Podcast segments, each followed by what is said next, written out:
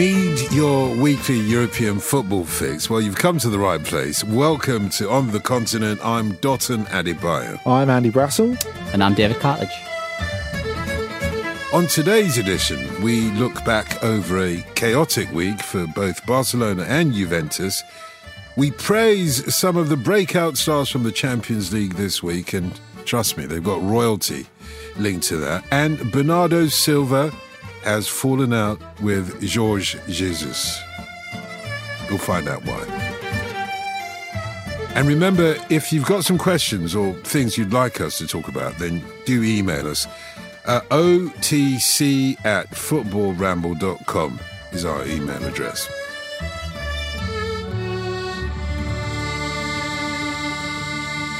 What a week it's been. I, I, know this conversation might be slightly out of time because since Champions League matches were played this week, both France and Germany have announced national lockdowns. So that will affect what's to come going forward. Yeah, yeah, it will. And um, in, in, Germany, we already know that um, everyone's playing behind closed doors from the start of November. The the Geisterspiele, as they, they call them, the ghost games, and um, it's hard because you feel as if Germany has done everything and more in terms of leading the response, not just to coronavirus, but coronavirus in football, really, in terms of what they've been able to do with with the safety protocol.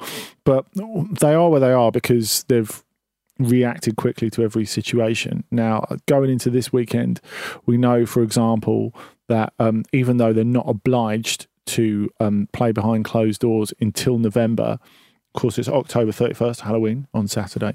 Um, Schalke and Borussia Mönchengladbach have already said we're already playing behind closed doors. So the clubs have taken the initiative, which is good. Yeah, David, how is this going to pan out? Will other leagues in Europe follow suit, do you think? I think everybody will, just to be safe. I don't think anybody wants to take risks. And I think it just goes to show, like you pointed out, Germany have kind of been the beacon in terms of how mm. this is being handled.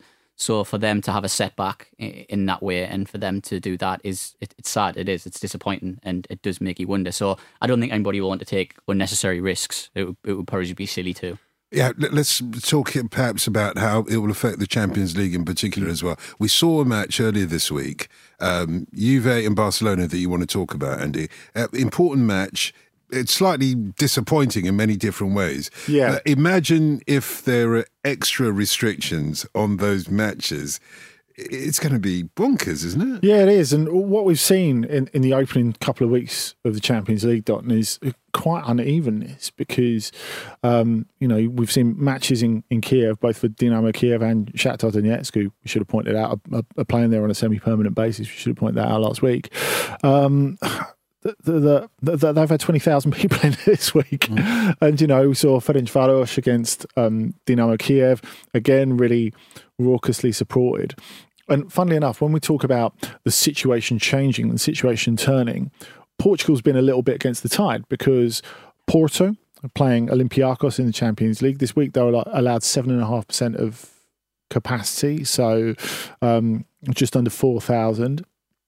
And then you look at um, uh, Benfica, who are playing as we record uh, Standard Liège in Champions League tonight. They're going to have fans for the first time in seven months of that, just under just under five thousand in theirs. So it's quite interesting seeing the fact that you know there there is no evenness, and, and just even with, I think, four thousand fans in the stadium that, that's going to give you a massive advantage, oh, really, is, yeah, is, yeah. isn't it? Isn't yeah. it? In and you will, hear, you will hear the difference, David, won't you? You'll hear the difference from your own supporters. One hundred percent. I've been watching a lot of NFL, and they've allowed several. They've had about ten percent, fifteen percent. In. Well, the stadiums are enormous, though, yeah, exactly. And so they've allowed, and that has made a big difference. You can you can hear them. Like sometimes you do forget. Oh, there's only 4,000, 5,000 in. The noise that is generated still is quite incredible. So it will make the difference. And certain teams do thrive more off the support than than others, as, as you've said. Well, I mean, we've we've already you talked about France at the beginning, Dot, and there's,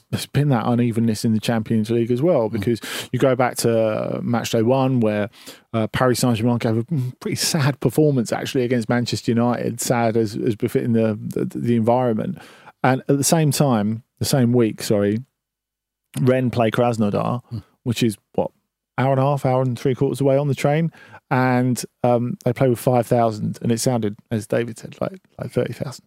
I remember, I remember watching. I think it was the League One game. Who did uh, PSG play? And uh, they had home fans. Was it Lance? Lens, yeah. right at the beginning of the season, wasn't and it? what I loved about that is every single PSG touch just getting whistled and booed, and like, I really missed that. that. that. level of petty, I was like, this is why we need fans back here. well, you could have argued that every single touch that Juventus uh, had against Barcelona could have been uh, booed by their own fans. What a game that was, eh? I mean, with in a week when Barcelona's got its own problems to deal with, Juve had an opportunity here, and they, they just they didn't look as if they had a defence, to be frank. And it's been, David, an incredible transference of pressure, hasn't it? If we go back to before El Clasico on Saturday, Zidane goes into that with a ton of pressure on him. And they give a really, not glittering, but I, I think sensible performance in that Real Madrid, particularly in the second half. Yeah. So the pressure transfers from Zidane to Koeman, who's lost two successive La Liga games, hmm. doesn't use his subs particularly well in the Clasico. And then you go a little bit further along the line. Now, Juventus come into this having had a bit of a patchy start to the season, as a lot of teams had. They'd just drawn 1 1 with Verona at home last weekend. If anyone, Dotun, should be able to master those behind closed doors conditions, apart from Bajic here, it should be Juventus because they were playing games behind closed doors before anyone in northern Italy. You think of that game against Inter uh, towards the end of last season, the Derby d'Italia that they play behind closed doors, the first real big game in Europe behind closed doors. And so, with that pressure now on Koeman, they turn up and has he transferred it to Pirlo? yeah, it was, it was quite incredible. And I think uh, what I'm seeing from Juve is, for me, not in the least bit surprising. I think this was always going to happen with Pirlo. Um, there's nothing that I have seen. I thought, all oh, right, okay, well, this is worse than I think, or this is better than I think. Everything I thought would happen has, has kind of happened. I mean, I think it could still get worse as well. Uh, but if, in getting worse, who who is Pirlo going to pass the pressure on? If this is a game of pressure and mm-hmm. went from Zidane uh, to Koeman to Pirlo, it's got to go somewhere else now. We, have got to go back to the Derby d'Italia. It's got to be what they play into, surely. yeah, see, see, Conte lose it on the touchline. I love Conte under pressure. yeah. So, so play oh, everyone loves Conte under pressure. From an entertainment perspective, then. But, but, but, but these, these two are intrinsically linked, aren't they? Because when you think of the, the way that Pirlo has set out his vision for Juventus. And he's got a bit more of a free pass than any other coach in his position because he is someone who is, you know, he may yet prove to be excellent in the job. We don't know. Oh, yeah. What we do know is he's totally unqualified for it in, in paper. You know, to lead one of the fantastic players he was, to in terms of coaching, to lead, not assist with, lead one of the biggest clubs in the world who've won a string of successive titles, who've been to two Champions League finals under Massimiliano Allegri. I think for him, we expect him because of what we expect him to be as a player. Mm we expect that to transfer immediately to coaching it because exactly, it's about poise and philosophy, isn't it? But it wasn't exactly the same with Zidane when he started at Real Madrid. He he, he didn't have you know the the. the but did no. people did people uh, ever expect a philosophy from him? No. I think that's different because with Zidane, it's about the personality. Yeah. It's about the aura. Yeah. Whereas with Pirlo, he's a player who Zidane is just like a naked talent you know, it's, it's just raw talent. It's unarguable with. Whereas if you look at Pirlo's career, the way he moved from number 10 all the way back, the way that there are, he's, he's a bit like a footballing Elvis.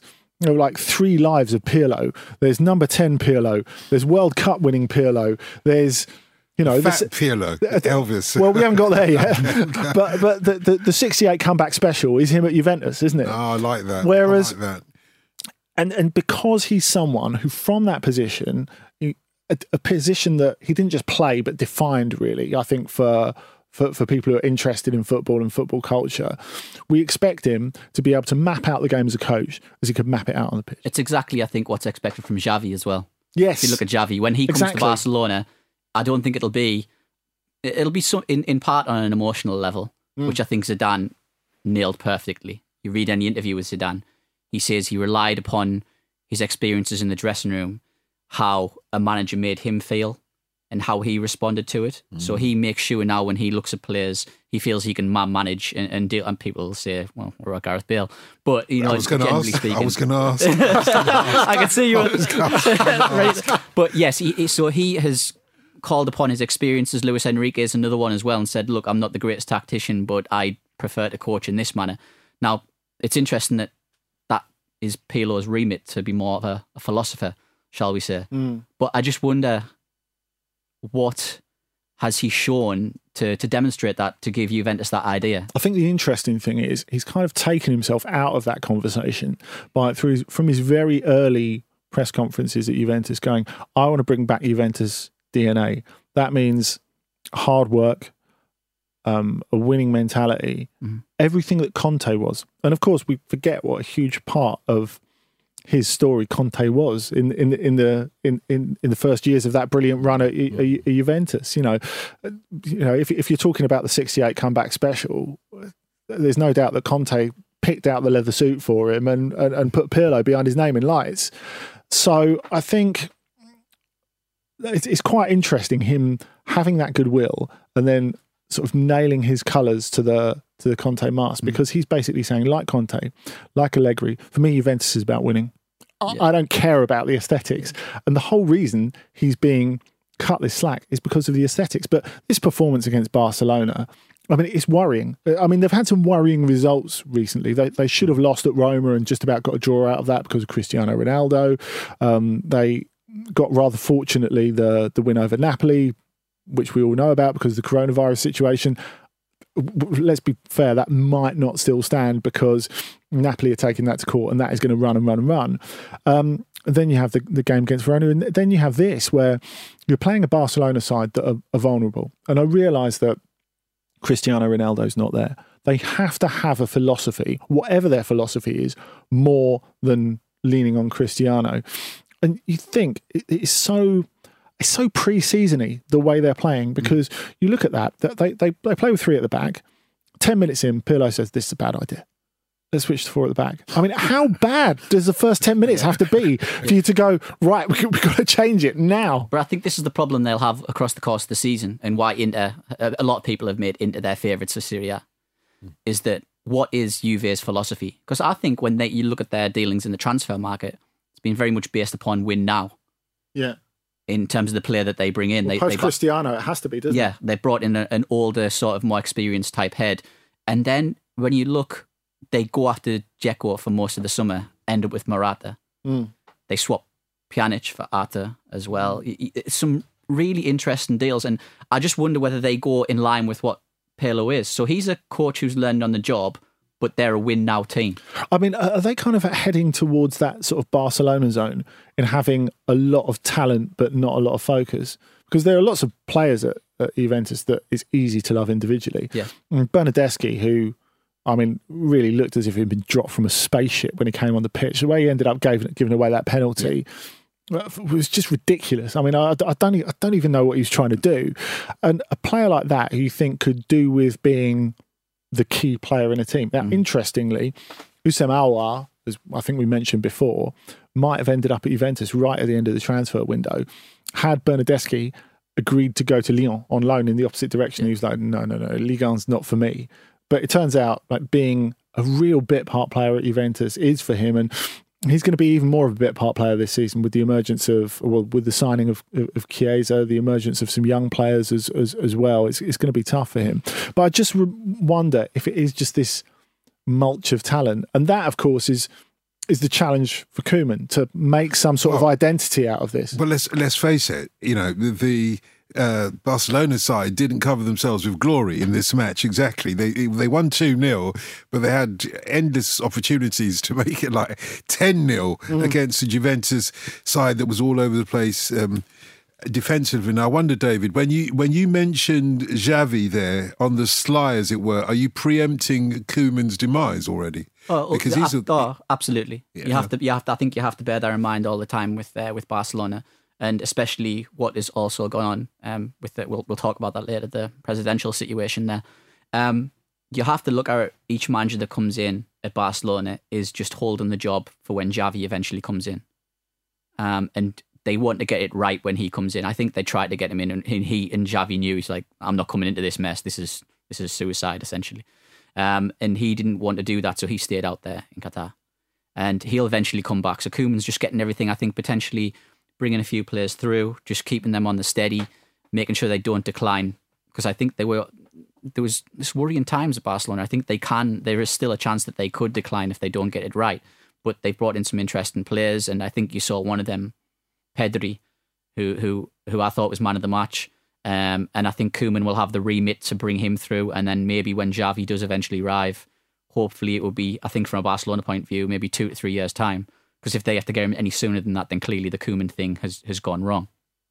So there's some interesting players there for Koeman to work with and, and where he can take them. But I think he needs to leave the club in a in a decent state for, for when the changing of the guard eventually comes. Because Xavi's figure does loom over that club. It, it is fascinating to see all these big clubs. You're talking, you know, amongst the top, top uh, four or five clubs, mm. certainly in Europe on the continent. And it, it is fascinating to see them unraveling, as it were. And it seems to me that it takes just a little tiny shove for the pile of cards or the castle to come rambling down. For all of them, yeah. they they just you know one goal away. It's not even goal, is it? You know, an aspect of philosophy. They're literally just a moment away, or possible moment away from the whole thing collapsing. That's not the same when you have low league clubs. They mm. weather the storms that hit them because they're, they're they're, built much more resiliently in a way.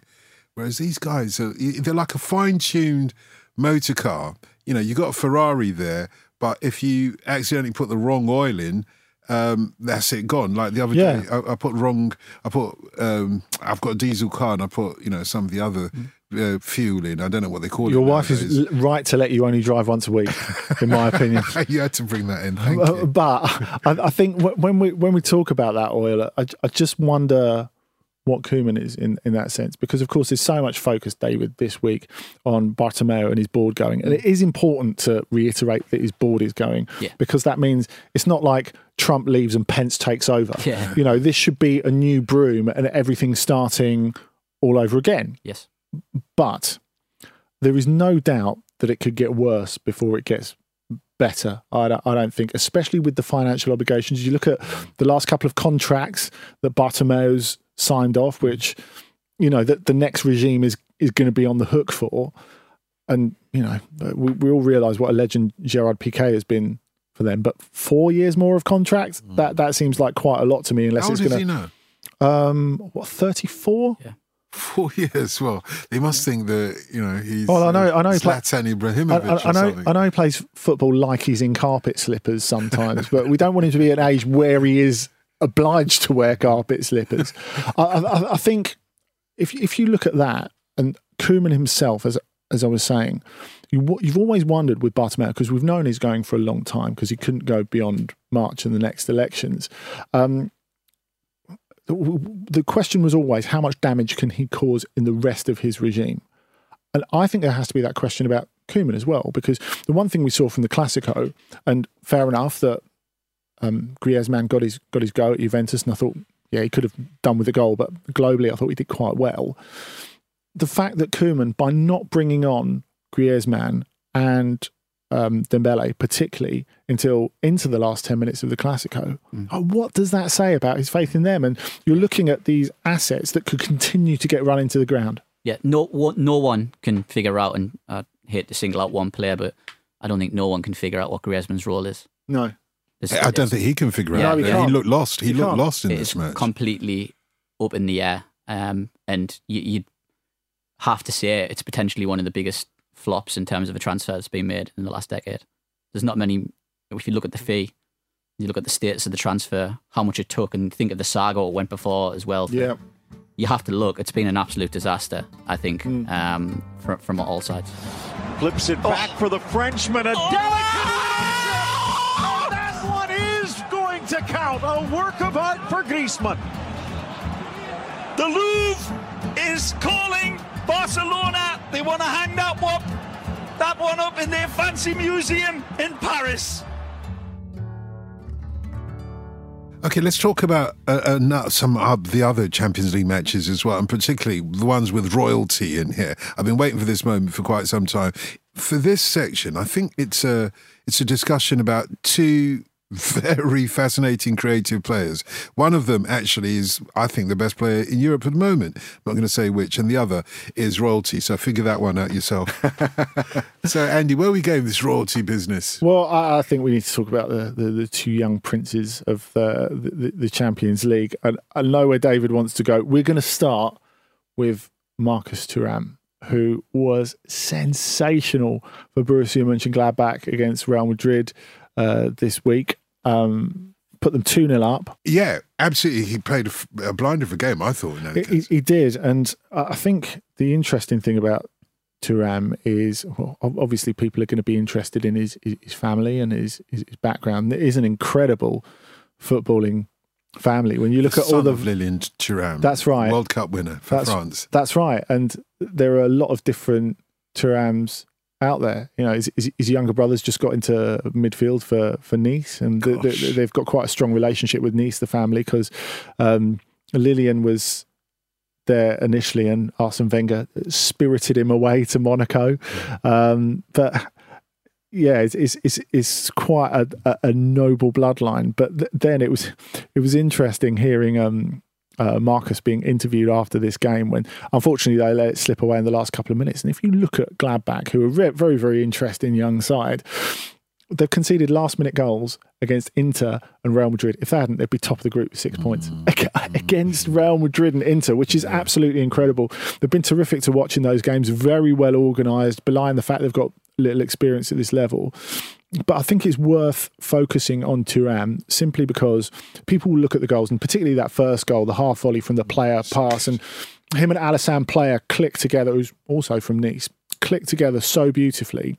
It took a deflection, didn't it? Um, it took a deflection goal. So I remember it, it, looked like a brilliant goal, but it took a deflection. Yeah, little little little, little bob off the goalkeeper, I think. Yeah, and um, I, I, mean, it was it was beautifully struck all the same, and I, I just think people look at this and think Thuram is all about the goals. And of course, he was asked about the goals afterwards, and they said, Congratulations, you've now scored more Champions League goals than your dad. and he said, My dad scored in the Champions League. he couldn't believe it. But uh, I think people will look at him and think that's what he's about because he's a striker. But there is so much to his game. I think he was the most impressive new signing outside um, Bayern and Dortmund last season in the Champions League. And at the end of last season, he suffered quite serious ankle damage, went away, had an operation.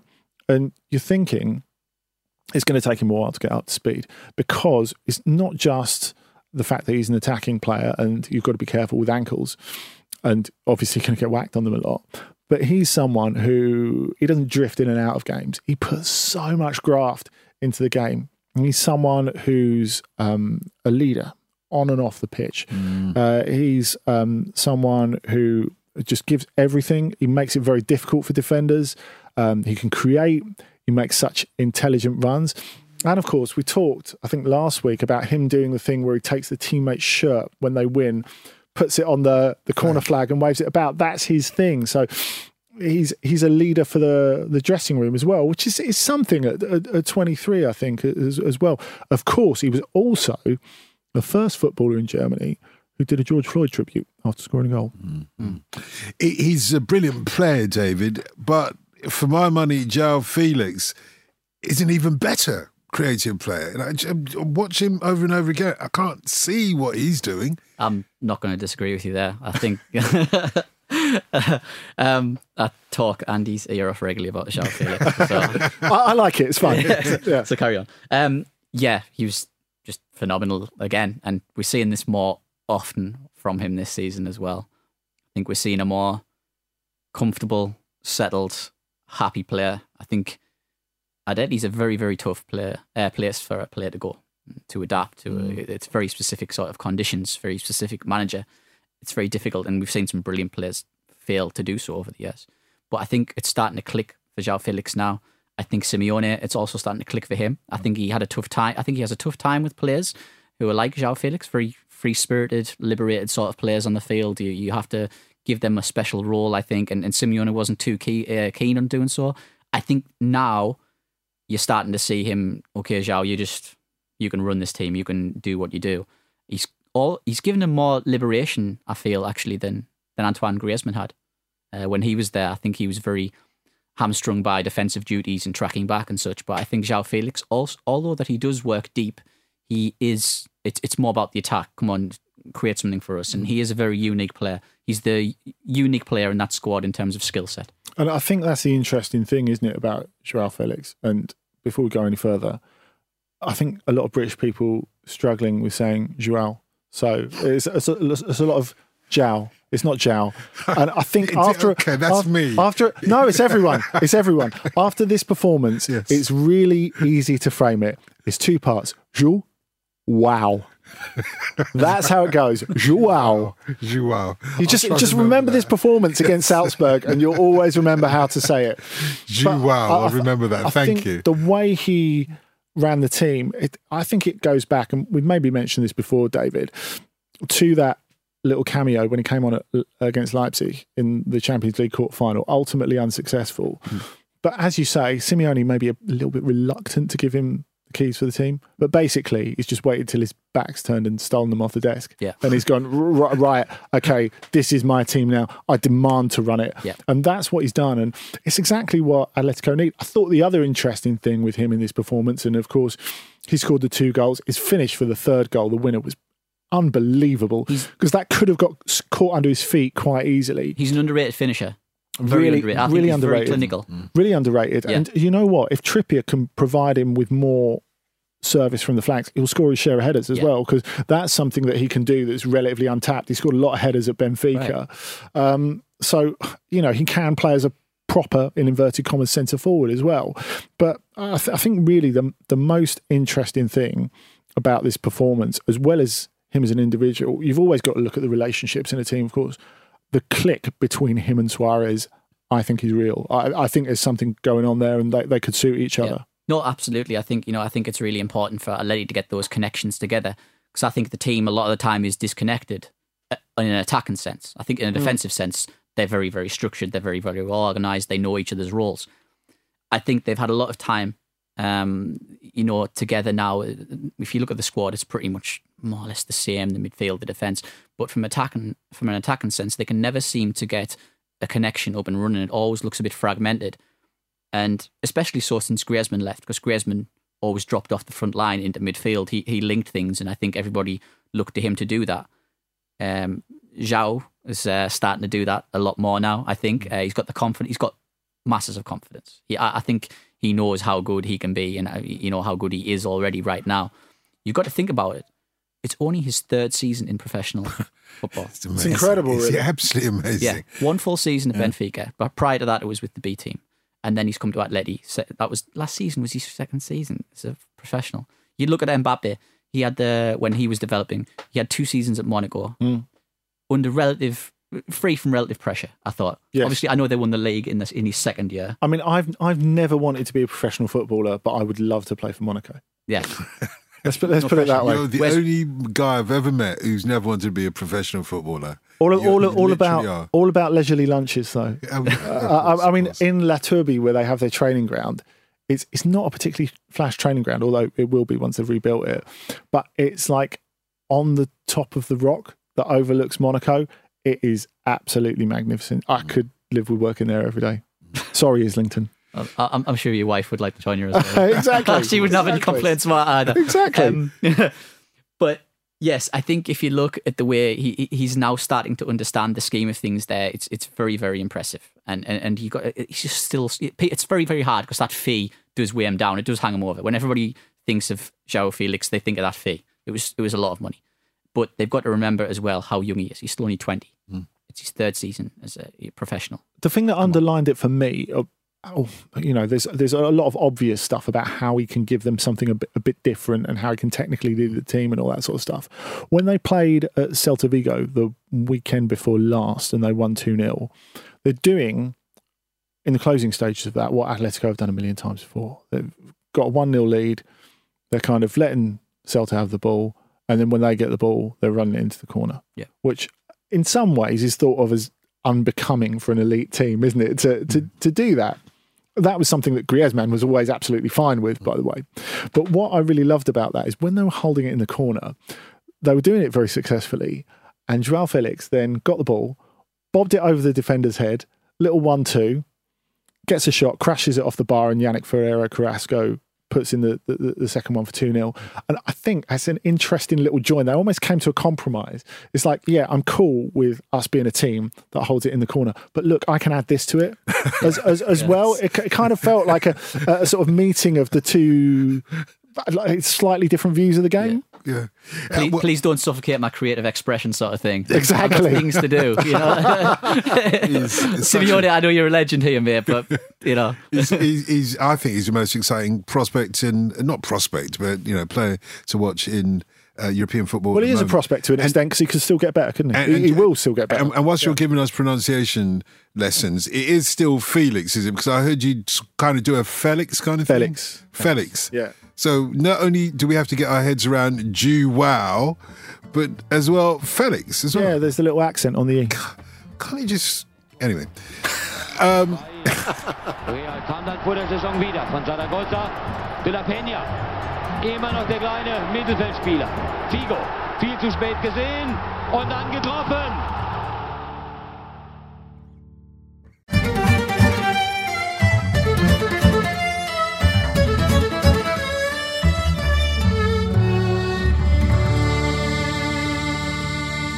And we're staying with the Portuguese theme, Andy, uh, because Benfica, big team over there, obviously, uh, legendary team over there, have been through elections themselves, and they are the team from whence the likes of Joao Felix came.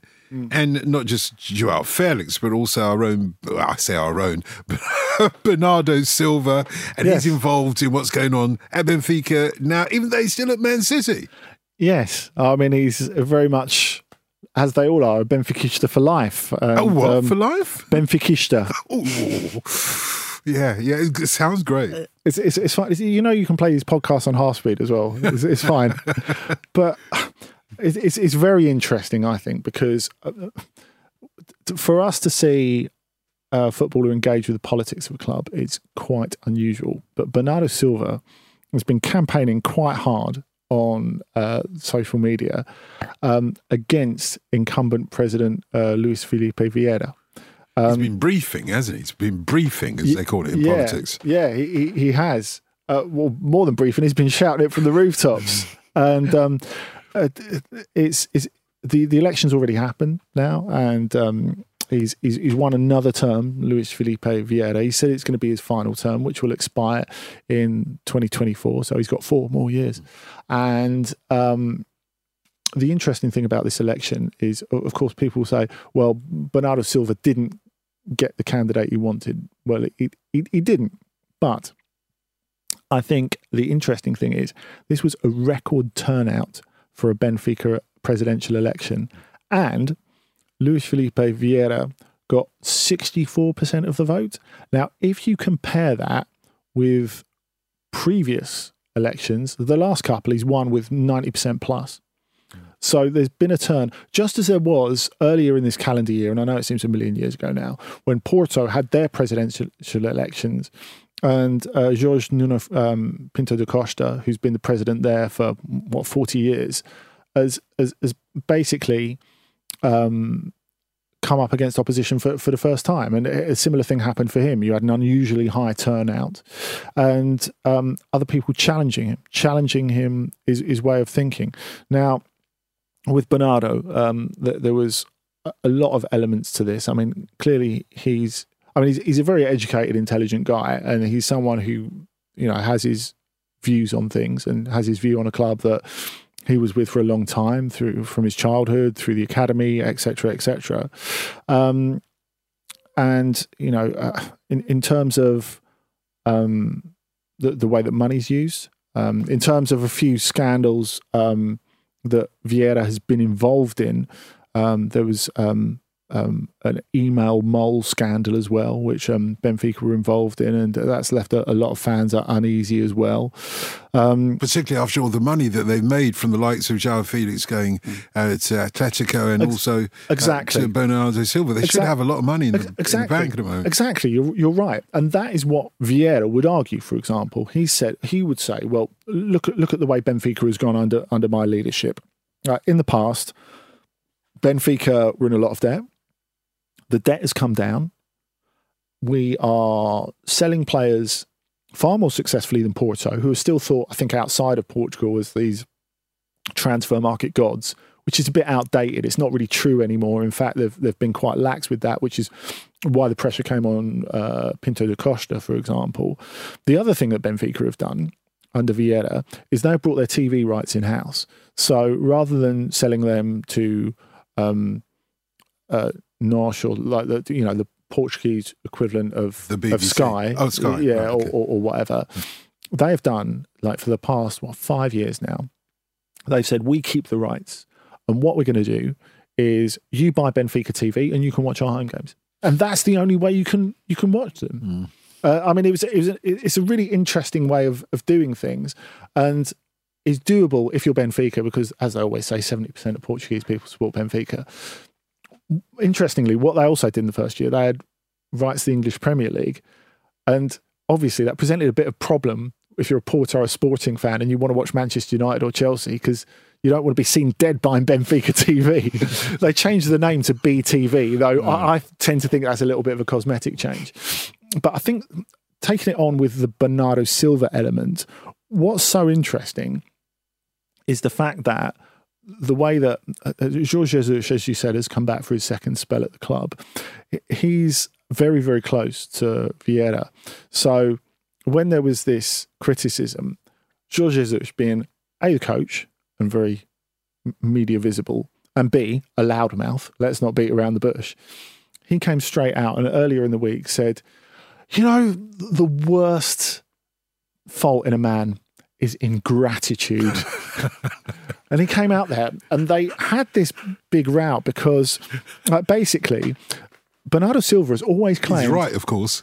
Well, perhaps, but um, Bernardo Silva has always claimed he left um, Benfica because Jorge Jesus tried to play him at left back. Now, th- this is kind of a thing that you could believe because, of course, Jorge Jesus loves to recreate, reinvent, reposition players.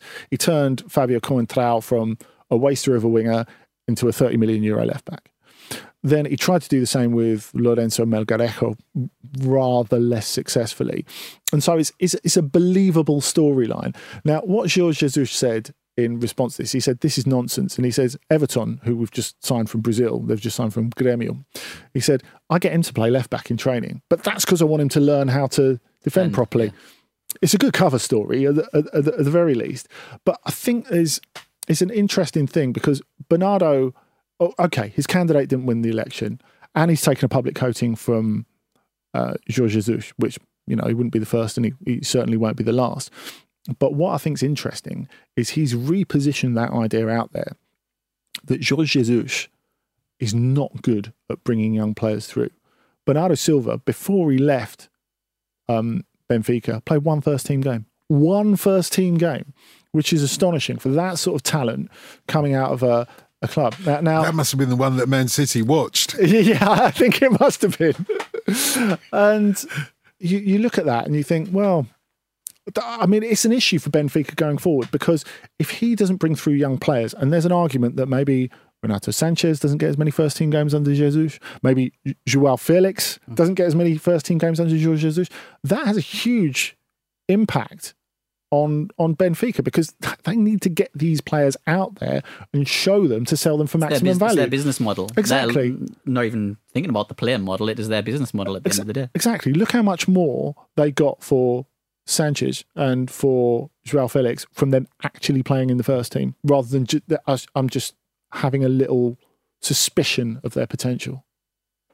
And uh, David, I suppose uh, what we're really saying is that you know uh, even the great teams that have got seventy percent. Did you say seventy percent of the country following them? Uh, they have their problems, but you would have thought that Benfica, a team of that stature, wouldn't get um, into the sort of messy situations with their former players, particularly when their former players are becoming something of uh, a legend after playing only one senior team. How how how why haven't they sorted this out? You know, Bernardo Silva shouldn't be briefing against whatever Yeah. Benfica is doing. There's something fundamentally wrong. And I imagine that impacts what's going on on the pitch as well. The affect the, the other players who are there. Yeah, I mean, uh, I think Bernardo is probably a special case in that he speaks out about it. Maybe other Benfica players, former, present, have their views, but obviously remain silent for whatever reason. As I say, I think Bernardo is a very different type of character. Um, and I think Benfica will probably look upon it as, right, it's, it's just one, you know, voice, shall we say, coming out. But it's so a that- powerful one, though. Oh, it is. I mean, we're talking about it one, now because of that. they'll maybe say, you know, and then they've got, you know, they've got George Jesus to come out and, and, and, and like I say, give them that public court, and then they probably feel, okay, that's that's probably all we need to do. That's that's pretty much the, you know, the line drawn for that. There's no real option when George Jesus is in charge other than just letting him lead Yeah. the way. I- I- He's he's that kind of guy. But interestingly, what, whatever you think about his his record in bringing young players through, and Andre Gomes was in a similar position. He played like a few games for the first team before he was sold off. That that was very much out of Jesus' hands. We mm. have to say that. What he's really good at is developing players. There's no doubt about that. And we talked about Coentrao, and now he's got this guy who I know you're a big fan of, David Darwin Nunez. Yeah. and he is a player who's come from I'd, I'd seen really none of before this season. Um, played in the second tier for Almeria. A lot of Premier League interest. Could have come to the Premier League, but decided no. I want to be the main man for an attacking team, a team that's going to try and win stuff. And he's had an amazing start. And in fact, because of his work rate, because of his ability to create for others, he was really popular before he'd even scored a goal for Benfica. Yeah, he'd been dropping in with assists. I think before he'd even scored, he'd uh, had five or six assists uh, to his name. And looking at him, you probably wouldn't think that he looks like almost a, a classic target man. A target man. You, you're firing crosses to him, you hit him with pinging with long balls, but he's got so much more in his arsenal in terms of how he how he works, how he drifts into channels, how he drops off into midfield to, to collect the ball.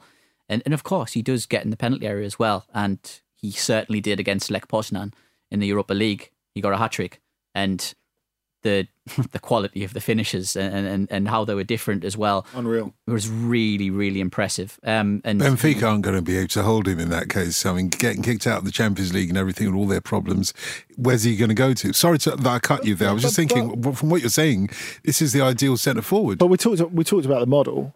I mean, the sell on is a huge part. When you, when you're buying a player as a as a, even a big Portuguese club, a huge part is you're buying them to give them a platform in well, hopefully for them it would have been the Champions League, but it's only been the Europa League as it turned out, and then to sell them on for a lot of money. Yeah, I mean, a few people said to me, funnily enough, they said, "Oh, he could have gone somewhere bigger than Benfica. He could have gone to one of the the major European leagues, top three, top four European leagues." Um, but I thought, no, like, look, Benfica have got, you know, look at the players that they've brought through, and as Andy said about development, he's a young player who needs to develop. He needs to improve some areas of his game. Um, and I think Benfica's a lovely, he's going to play every single week. He's in. A, he's got a chance at trophies as well, and and I think he, you know, there's been so many South American success stories at Benfica. It's such a good place, I think, for him. It's a, it's an ideal. And and what's the rush? Still in his early twenties, he can move next season. He can move the season after. where to? only Where to, do you reckon? Where do you, where, where do you think? He looks Premier League style for me. I th- I think you know you look at the leap that he's got in terms of his uh, heading quality, physicality. He is very tough. He he grafts, very very hard worker as well. He does the dirty things, but he has got that bit of style about him. Um, yeah, I, I think the Premier League. I think he could go maybe easy top eight, top six. So let's remember that name. David, is it David Nunez or am I Dar- pronouncing Darwin. it? That's right, Darwin Nunez. Darwin Nunez. Apologies. Yeah. Uh, So Darwin Nunez, and, and that's the way that we say it. Is it Darwin like Charles? Yeah, we're just we're just calling him Darwin. Yeah. The, Okay. the, the Nunez bit is superfluous. But we'll we'll see how he evolves the next few years.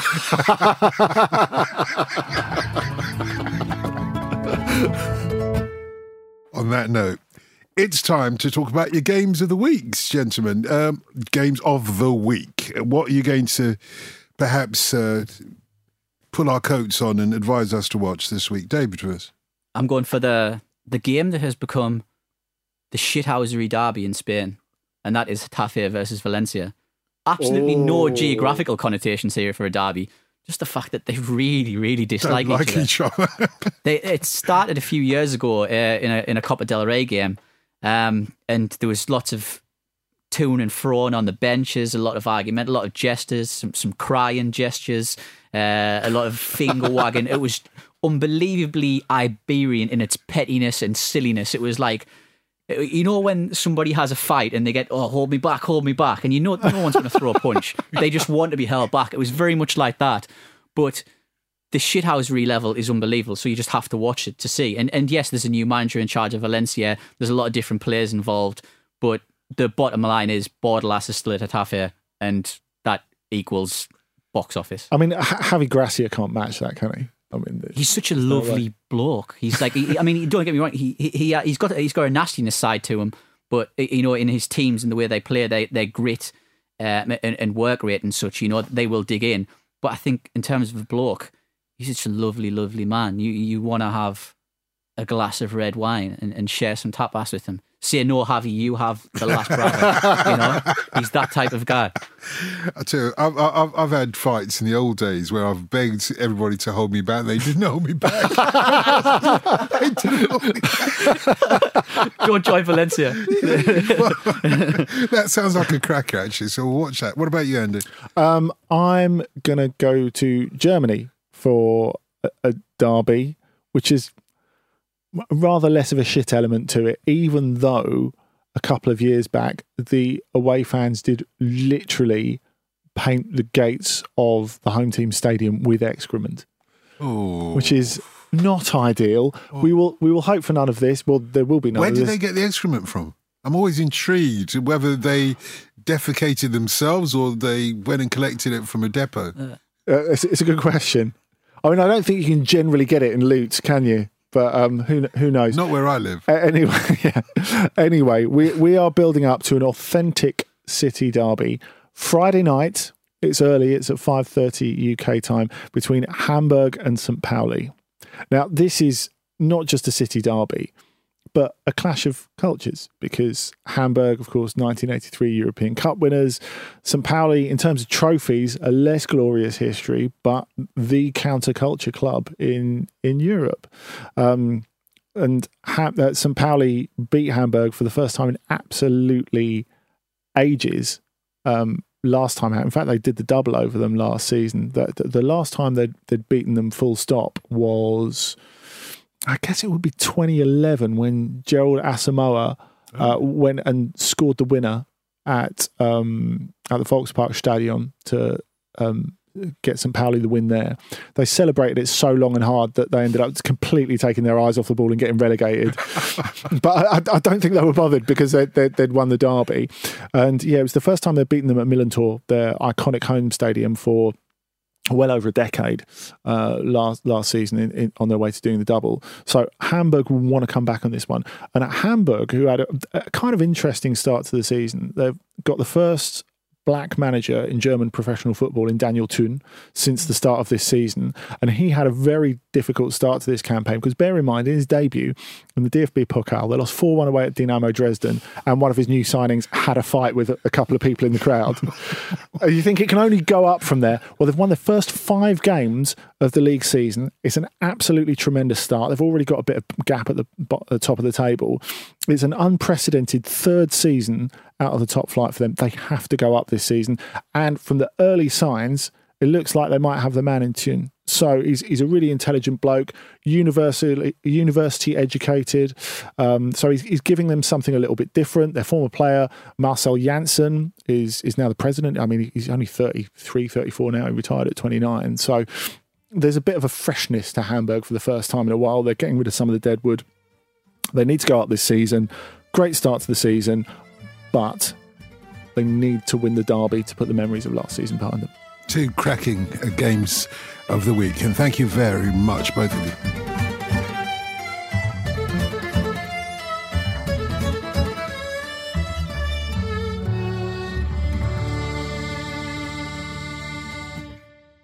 This was a Stakhanov production and part of the ACAST Created Network.